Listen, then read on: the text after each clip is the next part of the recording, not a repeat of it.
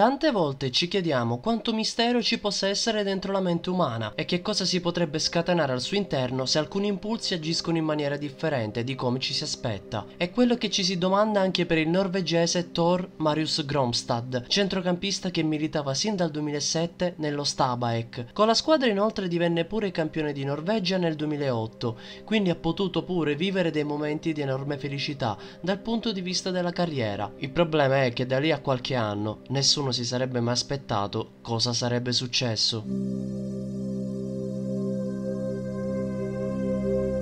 Thor Marius Gromstad, nella prima mattina di un sabato 12 maggio del 2012, lascia l'abitazione di suo fratello e da quel momento del centrocampista si persero completamente le tracce.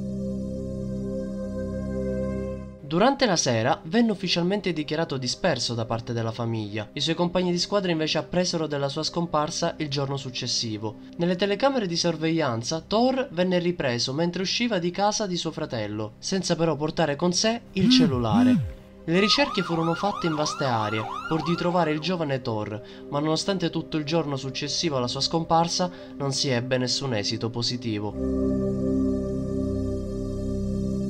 Ma due giorni dopo la scomparsa, ecco la notizia che nessuno voleva sentirsi dire. Il cacciatore è stato ritrovato, ma morto, all'interno di un cantiere di Oslo. L'autopsia disse sin da subito di escludere delle possibili idee di omicidio o suicidio, giudicando la morte di Thor come accidentale. Tuttavia alcuni elementi, seppur pochi, mettono in primo piano una serie di domande che ci poniamo, ovvero perché il calciatore è giunto fino ad un cantiere di Oslo? E l'altra domanda che ci si pone è: ma come mai il cellulare l'ha lasciato a casa di suo fratello e non se l'è portato con sé? Il ragazzo per caso aveva paura di essere rintracciato da qualcuno? Molti elementi, nonostante la perizia conferma la morte accidentale del calciatore, ha suscitato numerosi dubbi da parte di alcuni parenti del malcapitato e di molti altri criminologi. Quindi cos'è successo veramente? Davvero Thor è stato protagonista di questo banale incidente che ha portato alla sua morte?